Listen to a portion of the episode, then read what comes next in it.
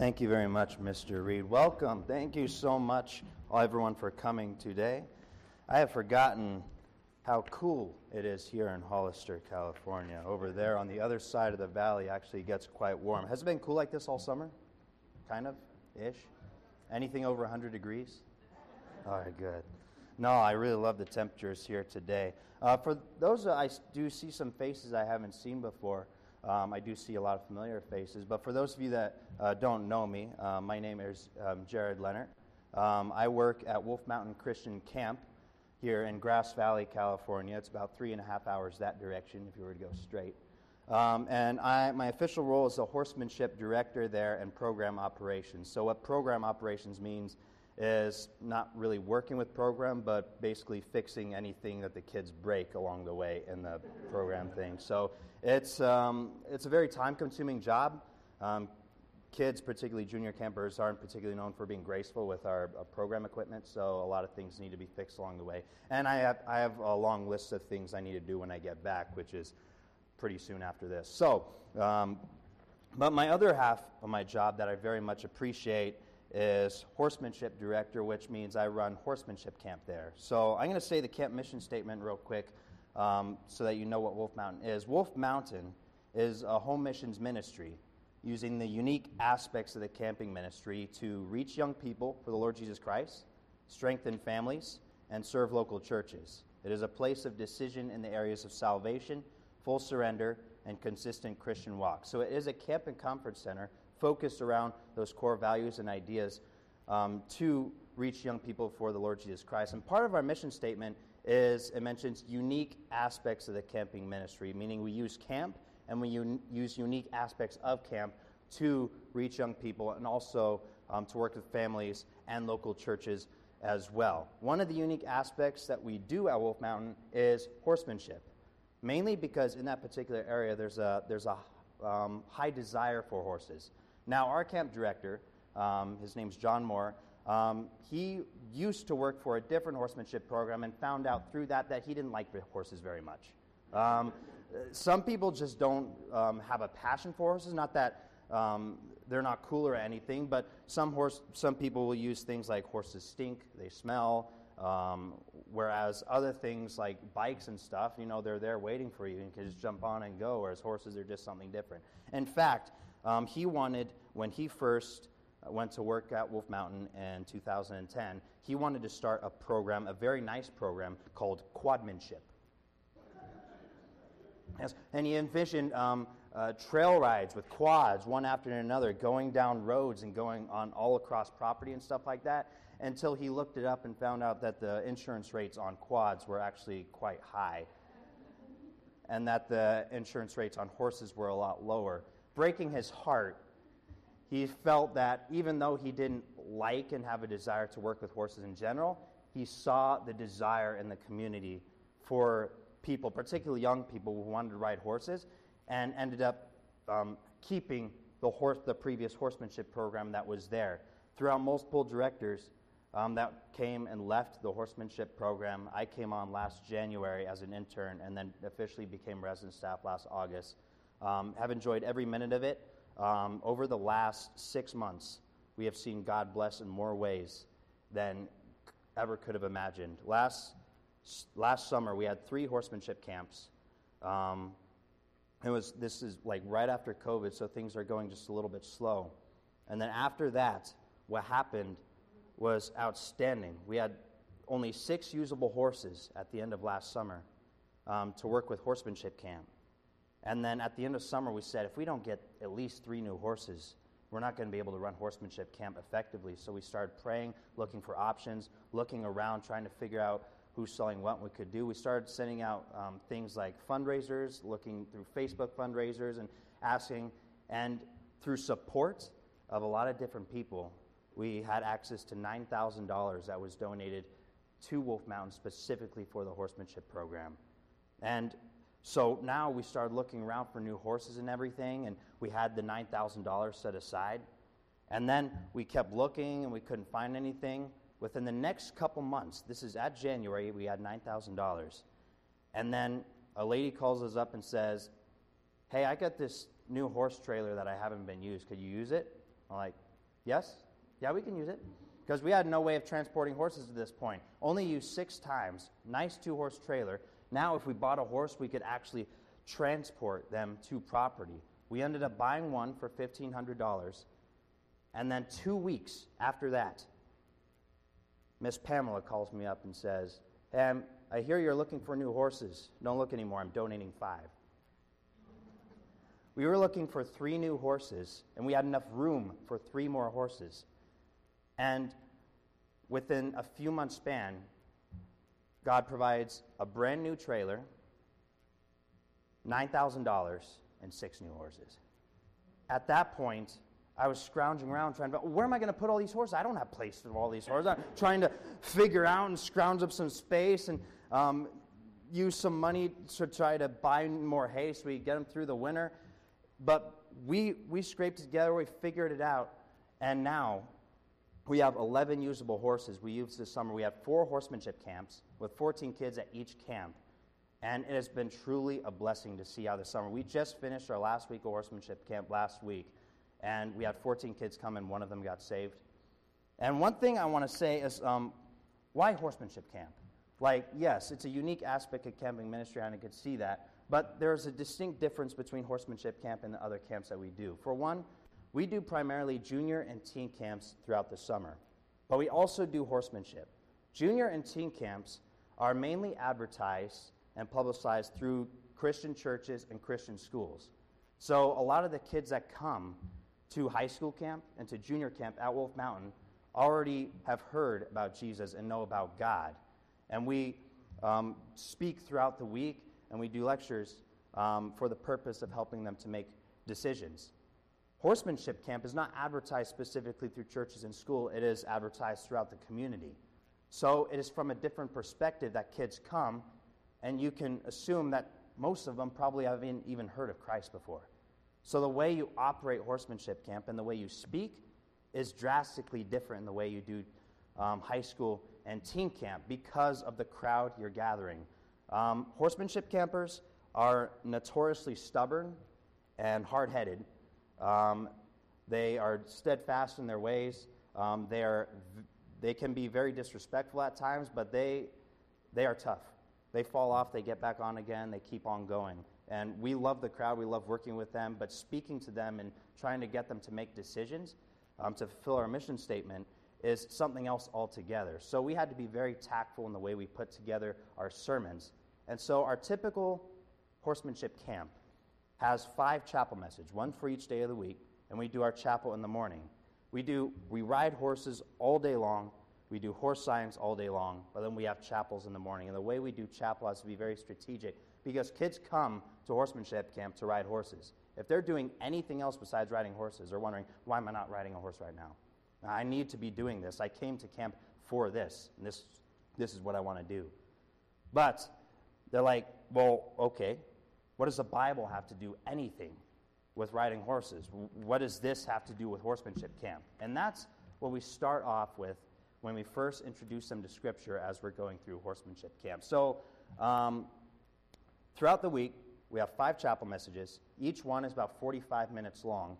And I am bringing to you today what a typical horsemanship camp um, sermon would typically look like and how we introduce it. Now, again, I had five chapel messages. So 45 minutes, so 45 times five, that's like, that's a lot. No, it's, it's, it's 225 minutes um, that I'm trying to compress here. Now, I've been told by Mr. Jeff that I have at least two hours that I can spend here talking. No. Um, I, am going to try to keep it within that half hour that we got right here, but I'm going to um, breeze through quickly on how we approach horsemanship campers um, knowing that they probably haven't heard about Christ before. They probably never heard about God. And they also, they're very stubborn and they they, they struggle making decisions and they don't want to accept God usually. So you got to introduce it and then you got to follow through with the gospel at the very end. So, first of all, um, that is horsemanship camp. And usually when we first start the message, um, and our very first chapel message, is I raise this up in the side. Do you guys know what this is? Do you guys bring one with you? And half of them um, a couple may have brought one of these, and the other half, they're like, What is that? What is it? What are you raising in the air? Like, this is your textbook of the week. It's called a Bible. Do you know what a Bible is? And some, like, oh, yeah, I, yeah, I'm kind of familiar with what a Bible is. And it's like, what is a Bible? And one of the kids will raise their hand, be like nice in the air. They're like, I know what the Bible is. Like, what? It's God's Word. Very good. What else is the Bible? Does anybody know what the Bible is? The literal translation of Bible, if we go back, is literally means the book or the collection, the scrolls. Um, mainly because that's what the Bible was in ancient times. It was just a collection of scrolls that was comprised into the Bible. So was literally the book, the book. And so we start going through main topics of what the Bible actually is. For one, the Bible, translated, is the book. But it's not just any book, it's a history book. It's a book of the world, um, the history of mankind. And then a few other interesting facts about the Bible. Now, kids will start questioning right now because, okay, you, you introduced it as a history book, though. But is it really history? Like, because, like, I've, uh, I've seen other things in history, like evolution and stuff like that, that prove the Bible wrong right? So, how, how could you say it's a history book when most people would say it's a nice piece of literature and stuff like that? Well, keep going on. Um, the same way we identify any other copy of Scripture, and we start going through um, the reliability of the Bible. So, in a way that the kids will understand. For instance, uh, we'll talk um, briefly about American history. So, uh, how many of you believed that? Uh, have, how many of you have researched the Civil War? Do you believe the Civil War actually happened? Do you believe it actually happened? Were you there when it happened? Do you know anyone else who was there when it happened? Well, then how do you know that happened? Well, I read it in the history book. Exactly. Well, how do you know the history book is reliable and correct? The same way you identify anything else. Uh, any ancient text, you will go back and you'll, you will find ancient copies back to back with each other, and you compare them to determine its reliability. And the more um, copies you have, the better there is. So, the second coolest fact about the Bible that is unlike any other book is has more identifiable um, copies than any other ancient text. If you were to put it side by side with any other ancient text, like, say, um, the Iliad, which was written by Homer, uh, which had um, a lot of identifiable ancient copies depicting the Battle of Troy. To date, we have 1,757 identifiable ancient copies of the Iliad compared back to back with each other to say, okay, hey, the Battle of Troy actually happened. Achilles, he, yeah, he was a real person. And these events actually happened. There's only one ancient collection of documents that has more identical copies than the Iliad, and that is the New Testament Bible. To date, we have more than 23,795 ancient copies of the New Testament compared back side to side with each other, and that is reliability. Next, it is the best selling book in the world. Um, within the past um, thousand years, um, they believe, um, based on t- statistics, that there has been around 5 trillion copies of the Bible sold, more than any other book to date. And it has been published in more than 600 languages. That is, and you put these facts in the kids, you're just like, well, I've never known that about the Bible before. It must be a very significant book. I'm like, yes, it's a very significant book. So n- tomorrow, um, go ahead and bring your textbook to class, and we'll keep going through it. Now, um, laying out the Bible the way it is, saying, hey, it's a history book, it's reliable. We just went over how many languages it's been published and so forth. And we're going through and we're just learning cool facts about the Bible. Now, let's learn some history. First, in order to know your history, you got to go very much to the very, very beginning. So, let's turn to the very first chapter, which is Genesis. Genesis chapter 1 and verse 1. Now, most people from the beginning of the world have always wanted to know how things began. So they come up with um, theories about evolution and how things could have uh, come to be and things like that. But we got a history book right here that determines its reliability. And at the very beginning, in the first chapter, it says, Look, in the beginning. Hey, you don't have to look anywhere else because it starts from the beginning. Very cool, right? So we start from the beginning and we start going through. In the beginning, and then the fourth word comes up, says, In the beginning, God. It says, In the beginning, God created the heaven and the earth. And the earth was out form and void, and darkness was upon the face of the deep. And this is when we start going into how God created the world, and then the Kempers, they start shutting off, like, wait a minute, wait a minute. Wait. a Um, this, this seems very biased here. You know, you're as- assuming that God is real and stuff like that. Why, why is, like, it, why, if there's God, why, why do so many bad things happen in this world? You're just explaining through all this that God created everything perfect. Why is there sin in the world? And I, I'm glad you asked that question. I'm going to explain it right now. Then we go through the story of Adam and Eve briefly, going through and how God created a perfect creation, a beautiful garden, man and woman without sin, without shame, that dwelled in the garden. We go over the fall of Lucifer becoming Satan, and then Satan tempting Eve, and then Adam and Eve both falling into sin. And at that point, sin entered into the world. And from that point, creation became cursed and was full of sin. And because of that sin, because of that shame and fall, um, the ground was cursed, everything was cursed, and sin entered into the world, and men became sinful. And because men are sinful, they do not want to accept a God. And that's why a lot of people won't accept the Bible, is because of the fourth word, in the beginning, God. Man doesn't want to admit that there is a God ruling over them. So they try to figure out okay, if there's not a God, is there a way that we can figure out, hey, um, how can we prove that we all are here and the world became, um, came to being without the existence of a God? So looking through different theories, trying to figure it out. Okay, let's uh, maybe this happened, this happened, this happened, a chain of events, and a, a few interesting scenarios and then an accident here, and booyah, here we are. Okay, this is probably how it happened. Now let's try to find evidence to figure out how this actually happened. And you're walking the kids through this process, trying to figure out, okay, yes, look into this for yourself. Look at the Bible. You see how long it's been here, you see its reliability, and you see it was created originally perfect, and then sin entered into the world. And now, because of that sin, all have sinned and come short of the glory of God, meaning everyone is worthy of death. But that does not mean we are without hope. And then at the end of the first day, you're introducing the hope. You see, the Bible consists of more than just the Old Testament. There's a New Testament as well. And in the New Testament, it talks about one particular person in general that we will cover later on this week. But leading up to the New Testament, there is always hope involved. God says that one day He will send someone to deliver um, everyone from sin and then give them the free gift of salvation. That's what the Old Testament is all about, all the events leading up to that. So you end the story on a good note.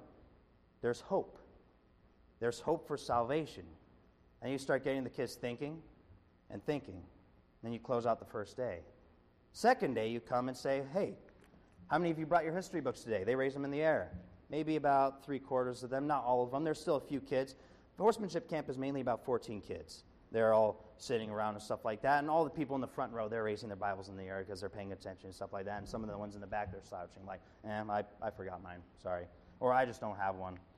And you keep trying to motivate. Oh, make sure to bring your textbooks to class. And they come, say, We're going to breeze through history again.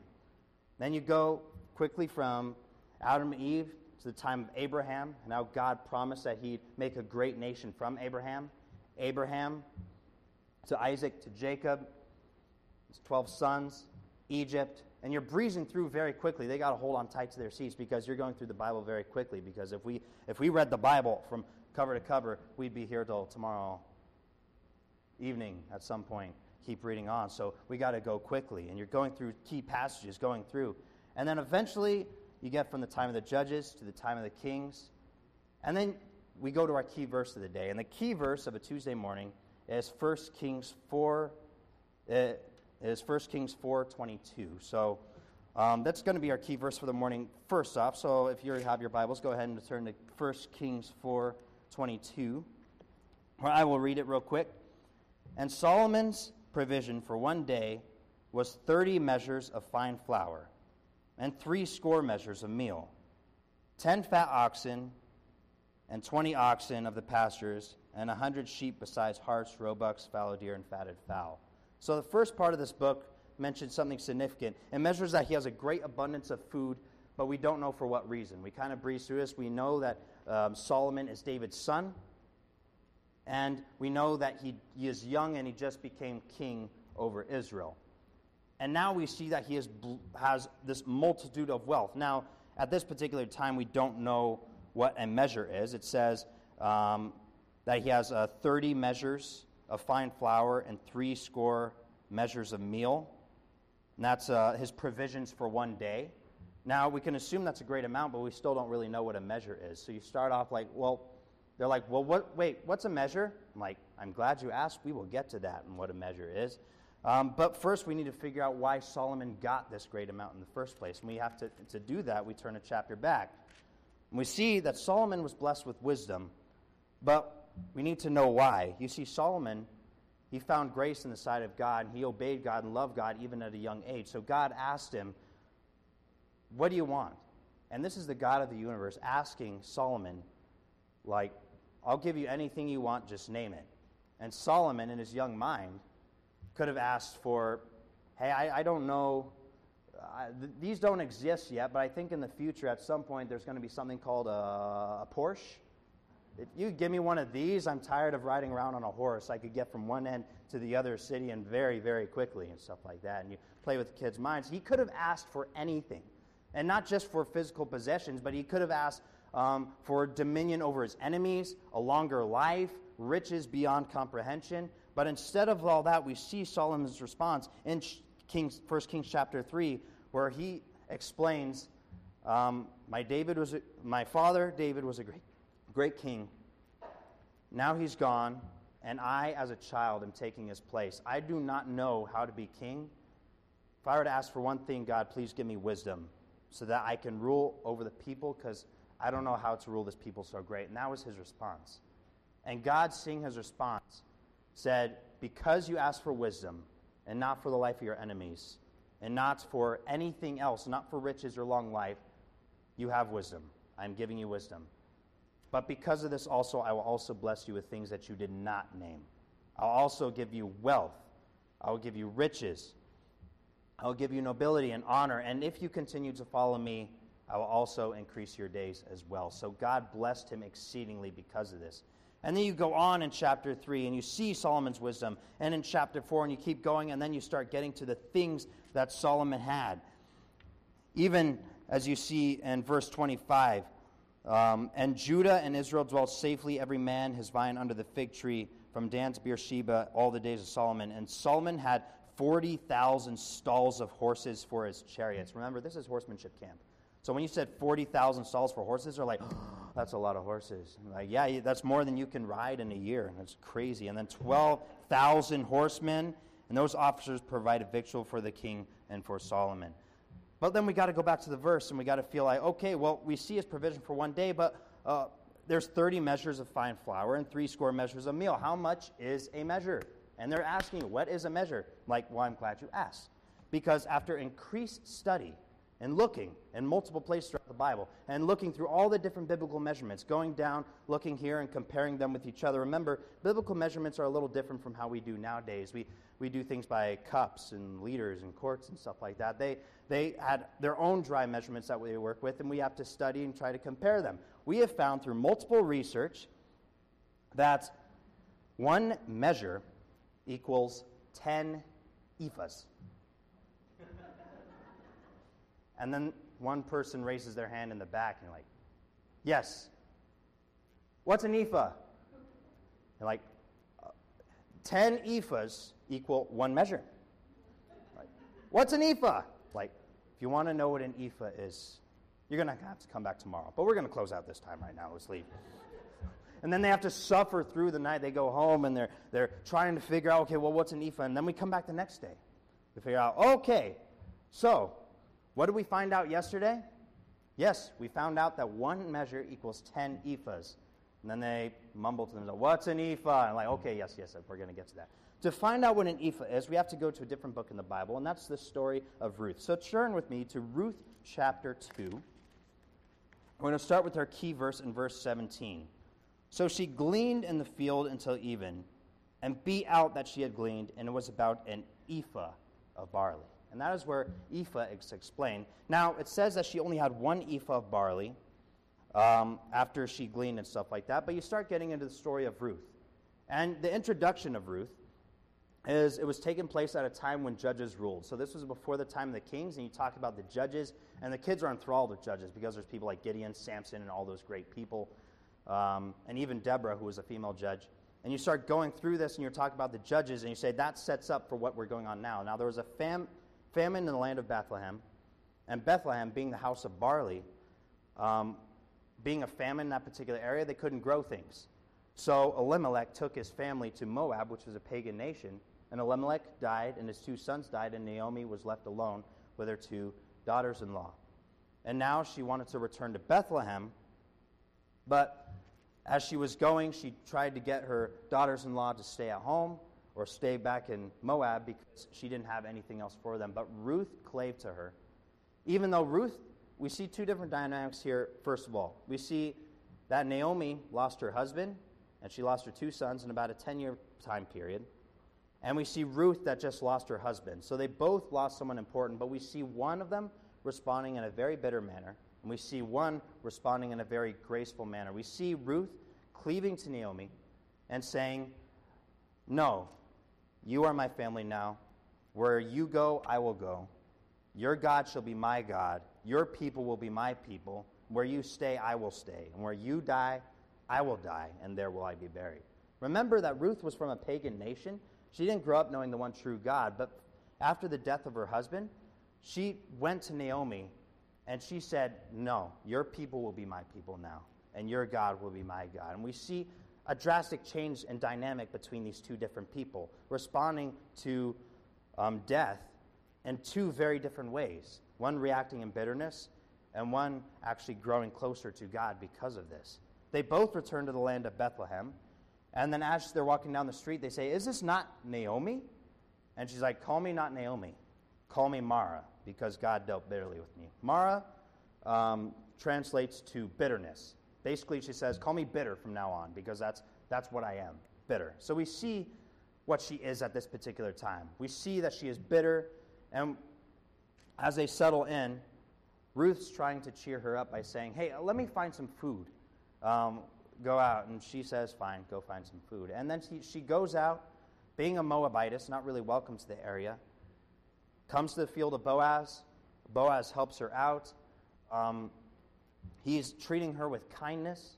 Um, he has his servants drop extra barley so she could glean them up. And then she beats out that which she had gleaned, and it was about an ephah of barley. Now, we don't know what an ephah is yet. Now, she's carrying this ephah of barley, but we do know that as she walks in through the door, going along, and Naomi looks up from her chair and looks across the room, she's like, Where did you get all this? Because gleaning was going in a field and just picking up the scraps as the farmers leave behind. But we know, based on her response, that an ephah must have been a significant amount because she was out gleaning for a day and comes in the door with an ephah of barley, and Naomi is surprised. And then Ruth says, I went to the field of Boaz. And then she said, Boaz is a near kinsman to me, and you have the right to marry him if he desires to marry you. And we know how the story ends. Boaz ends up marrying Ruth, and then the family is blessed. But we see Naomi's response in all this was that she praised God when she found out who the, where the field belonged to. She said, Blessed be the Lord, for he is a near kinsman to us. So we see her, she's, this is the same woman that said, Call me not Naomi anymore, call me bitter, because God dealt bitterly with me. And now we see her turning around and being like, Praise the Lord again. So we see that she changed because of one woman who reacted to a bad scenario gracefully, grew closer to God, wanted to make things better, and then was blessed because of it. And we see that even a bitter woman in this time turned around and started praising God because of it. But after further research and looking around, trying to figure out um, what the significance is here, we have concluded that one ephah indeed equals 10 omers. yes, there are 10 omers and an ephah. At this time, the kids are shaking their heads, like, oh my word, what's an omer? And they're yelling out, what's an omer? I'm like, well, to figure that out, you got to come tomorrow and bring your textbooks with you. And so now they're disappointed. They're walking out the door and things like that. But we, we're, we're getting there. We're getting closer. But I said, wait, wait, wait, wait before you leave. There are 10 omers in an ephah and 10 ephahs in a measure. So, how many omers are in a measure? And they're like, great, now we have to do math. It's like, And one of the girls would yell out, just add a zero. I'm like, yes, there you go. Someone's good at math. We got 100 omers in a measure. So we're going math back and forth. And they're doing math class now and stuff like that. So now we're at an omer now. And as we start off the next day, we go back in our Bibles, looking back through. Say, okay, let's go all the way to the time of Exodus. We go briefly through the life of Moses and how he grew up in Egypt, how he was exiled for murdering one of the Egyptians that was beating an Israelite. And he was a shepherd in the wilderness, and a burning bush came. God spoke out of the bush and said, I want you to deliver my people out of the land of Egypt. Now, Moses, we, we have the context of who he is because he is a shepherd at this time, and he is not allowed back into Egypt, for he'd most likely get killed if he went back to Egypt. So he's exiled, he's a shepherd, really a nobody. And then God asks him, of all people, to bring his people out of Egypt into Canaan. And Moses, he's making up a lot of excuses as to not go. He doesn't want to go, and he makes up excuses, and he says, They won't believe me. So God asks, Well, what's in your hand? He's like, A staff, because he's a shepherd. He said, Well, throw your staff on the ground. He throws the staff on the ground, becomes a serpent, and he gives him two other signs. And you could have a lot of fun with this as you're explaining to kids about throwing a staff on the ground or making your hand leprous and things like that. And they're, they're enthralled. But his final excuse as to why he shouldn't go was he said, I am not eloquent. I, I cannot speak. I'm slow of speech and slow of tongue. In essence, Moses gets stage fright. He can't talk in front of a large group of people, and he thinks this would be enough for God to not choose him and to choose someone else to lead the people out. But God doesn't accept that excuse. He says, Who made man's mouth? Who makes the dumb, deaf, seeing, or the blind? Have I not the Lord? Now go, I will be with your mouth and teach you what you shall say. This is a very significant verse, especially at this time in horsemanship, because we're at Thursday already, and at this particular time in horsemanship camp, you start hearing the words, I can't, a lot. Trot your horse, I can't. Get on your horse, I can't. Cinch up your saddle, I can't. You hear that a lot. And eventually, in order to pass their level, they have to. And you have to convince them that they can. Say. Don't say you can't, do it. And they got to push themselves and actually do it. Just like Moses, he said, I can't because I'm slow of speech and slow of tongue. God said, Who made man's tongue? I know what you're capable of. Go. And he also encourages him, says, I will be with your mouth and teach you what you shall say. So this is a very significant part as we dwell on this a little bit. We know what happens. God lets him take Aaron to Egypt. Moses leads the people out of Egypt. Then they're at the Red Sea.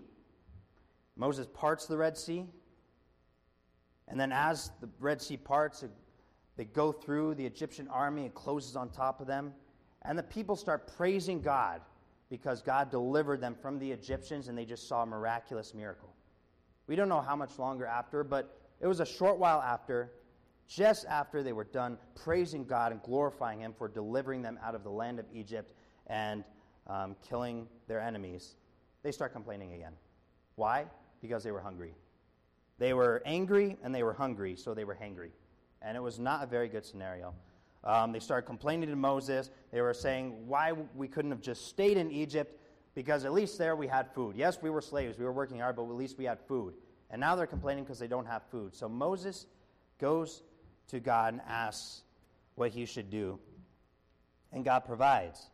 For a key verse of this particular day is Exodus 16 16, which reads, this is the thing which the Lord hath commanded. Gather of it every man according to his eating, an omer for every man according to the number of persons. Take ye every man for them which are in his tents. One omer. So he, God provides. And this is referring to manna that has fallen from the sky that was left for the Israelites. And as they woke up in the morning, they saw the manna draping the ground. They were allowed to go out and they were collect an omer, not more than omer they were expected to grab just one omer for each person in their house. So one omer for every person. And then they would go into their tents, but on the sixth day of the week, they were allowed to gather two omers because they were instructed to rest on the seventh day. And so they had an extra omer so that they can eat on the day of rest. But one omer for each person. So we know and we can assume here that because each person was instructed by God to gather one omer per person, we can assume that one omer was enough to feed a hungry Israelite for one day. So it was about a, a one day's ration. But if you really wanted to get technical and you really wanted to do, get down to an exact measurement, um, we get omers into two different categories here. We got a wet measurement and we got dry measurements.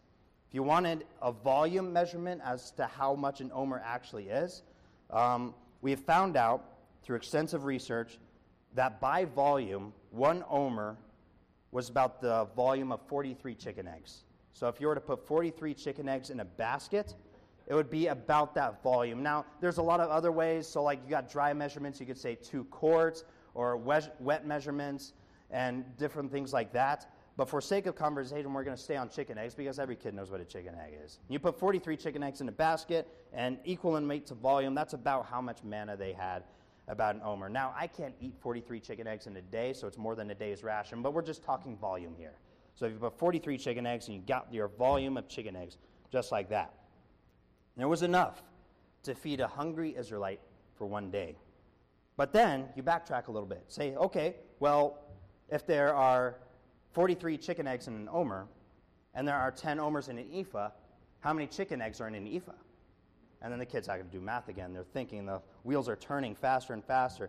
And then one of the kids in the back, usually one of the older girls, be like, just add a zero. I'm like, what? Just add a zero. Oh, yeah, uh, uh, 430 chicken eggs in an ephah. Like, very good.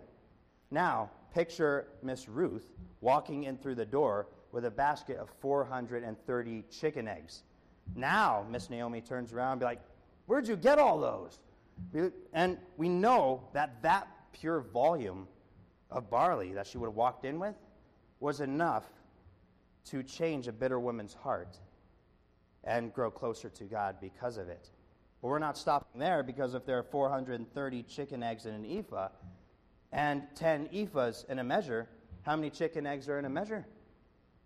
They add a zero again. 4,300 chicken eggs in one measure. But we're not stopping there either because the verse clearly says that there were 30 measures of fine flour. And now the kids have to try even harder because now you're up to 4,300 and you got to multiply that by 30. Well, now, now they're just sitting and they're shaking their heads and uh, most of the boys, they've already given up at this point. There's a, but the girls are trying really hard and they're thinking and they're getting there. And finally, one of them finally raises their hand and says, 129,000 chicken eggs. I'm like, yes, very good. But we're not stopping there because it was 30 measures of flour and about 60 measures of fine meal, which is twice that much. How much is that? And the boys are just about ready to walk out the room. They're starting to that. I, I quit.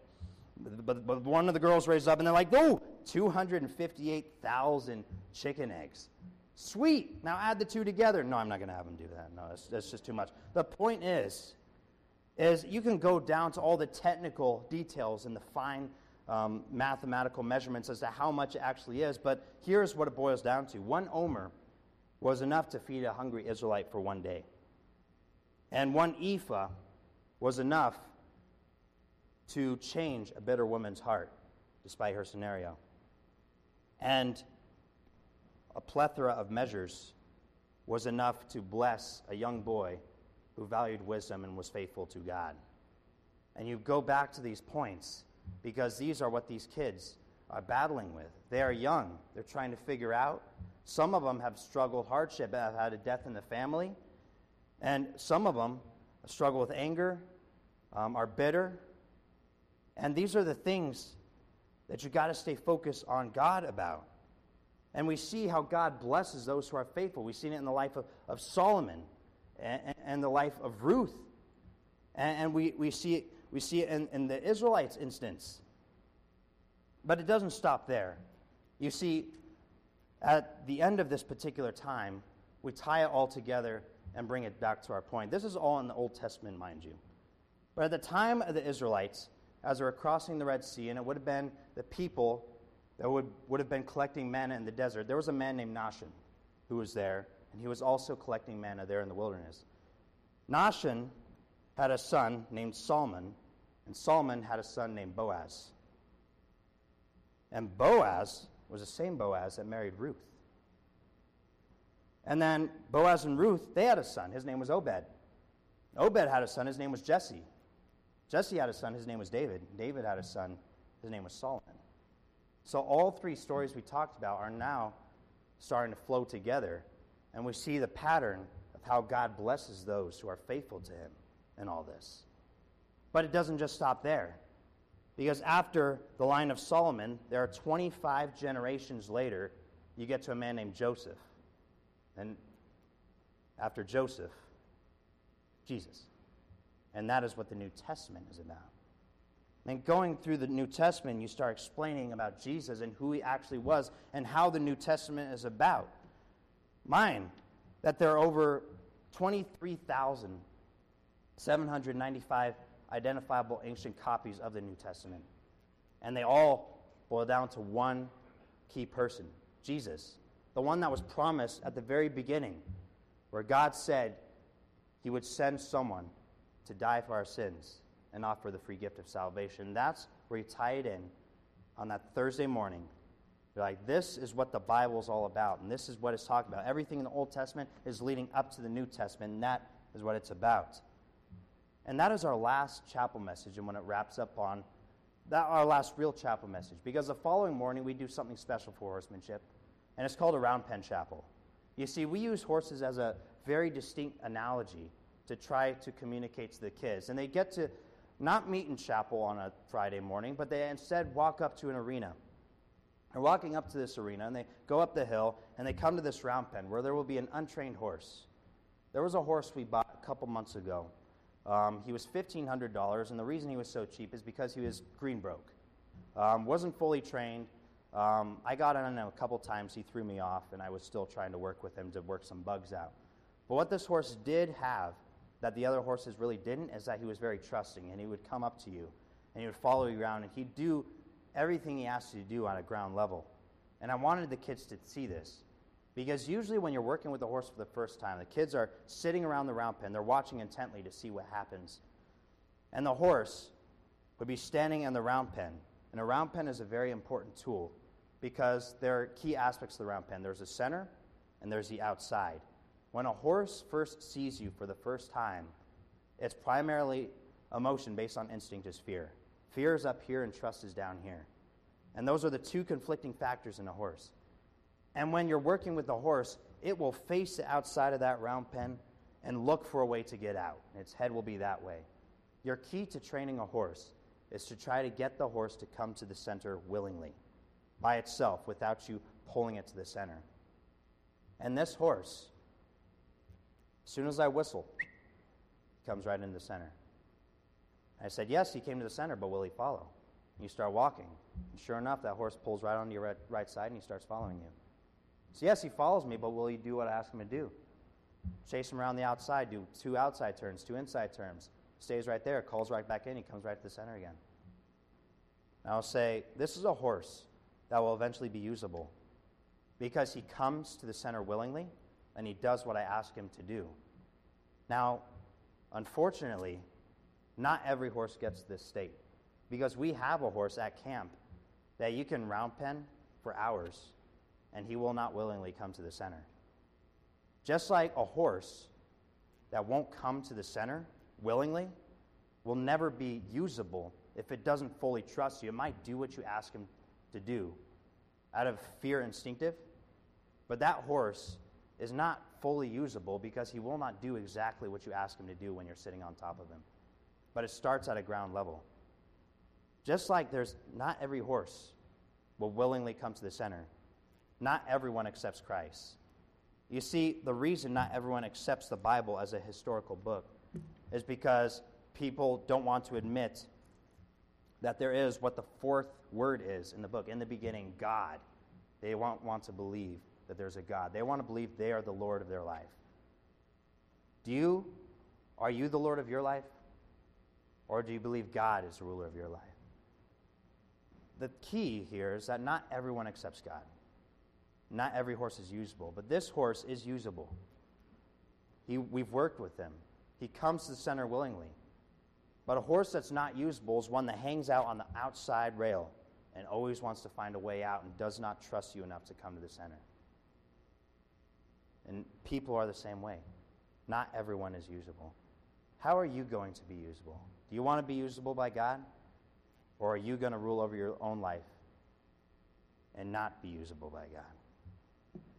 This is how a typical horsemanship chapel goes from start to finish, from first day to last day.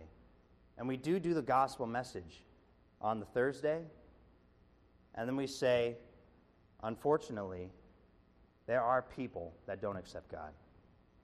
But you can accept God. And even if you do accept God, chances are you know people who haven't accepted God. And you know the consequences if you don't accept God.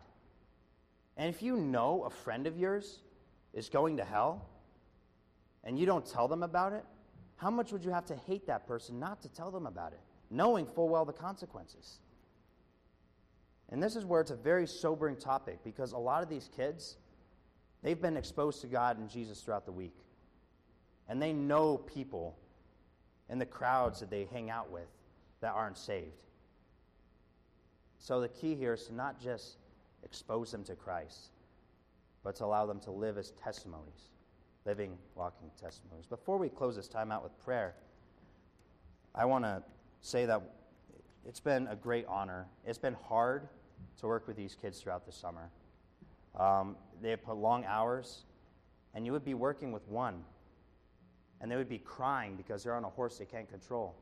And as you're working with them, trying to call them down, another kid would be crying over here, and you say, uh, Hold that thought, I'll be right there. And you're working with this kid. And as these two are crying, there's one sliding off her horse over here, and you got to say, okay, hold your tears in, I'll be right back, and you got to straighten this up and things like that. And this last week has been very, very difficult. We had four level twos and 10 level ones. These 10 level ones have never ridden a horse before. And it's very hard for a 10 year old girl to look at this big, jittery horse and to get on. But they do it, they're brave. And we've had a couple fall off this summer. And the ones that do, they'll get right up, say, Let me on that horse again. And they'll ride it. They're brave, they're strong. But they got to be usable. It's not just brave and strong. You got to live a life honoring to God.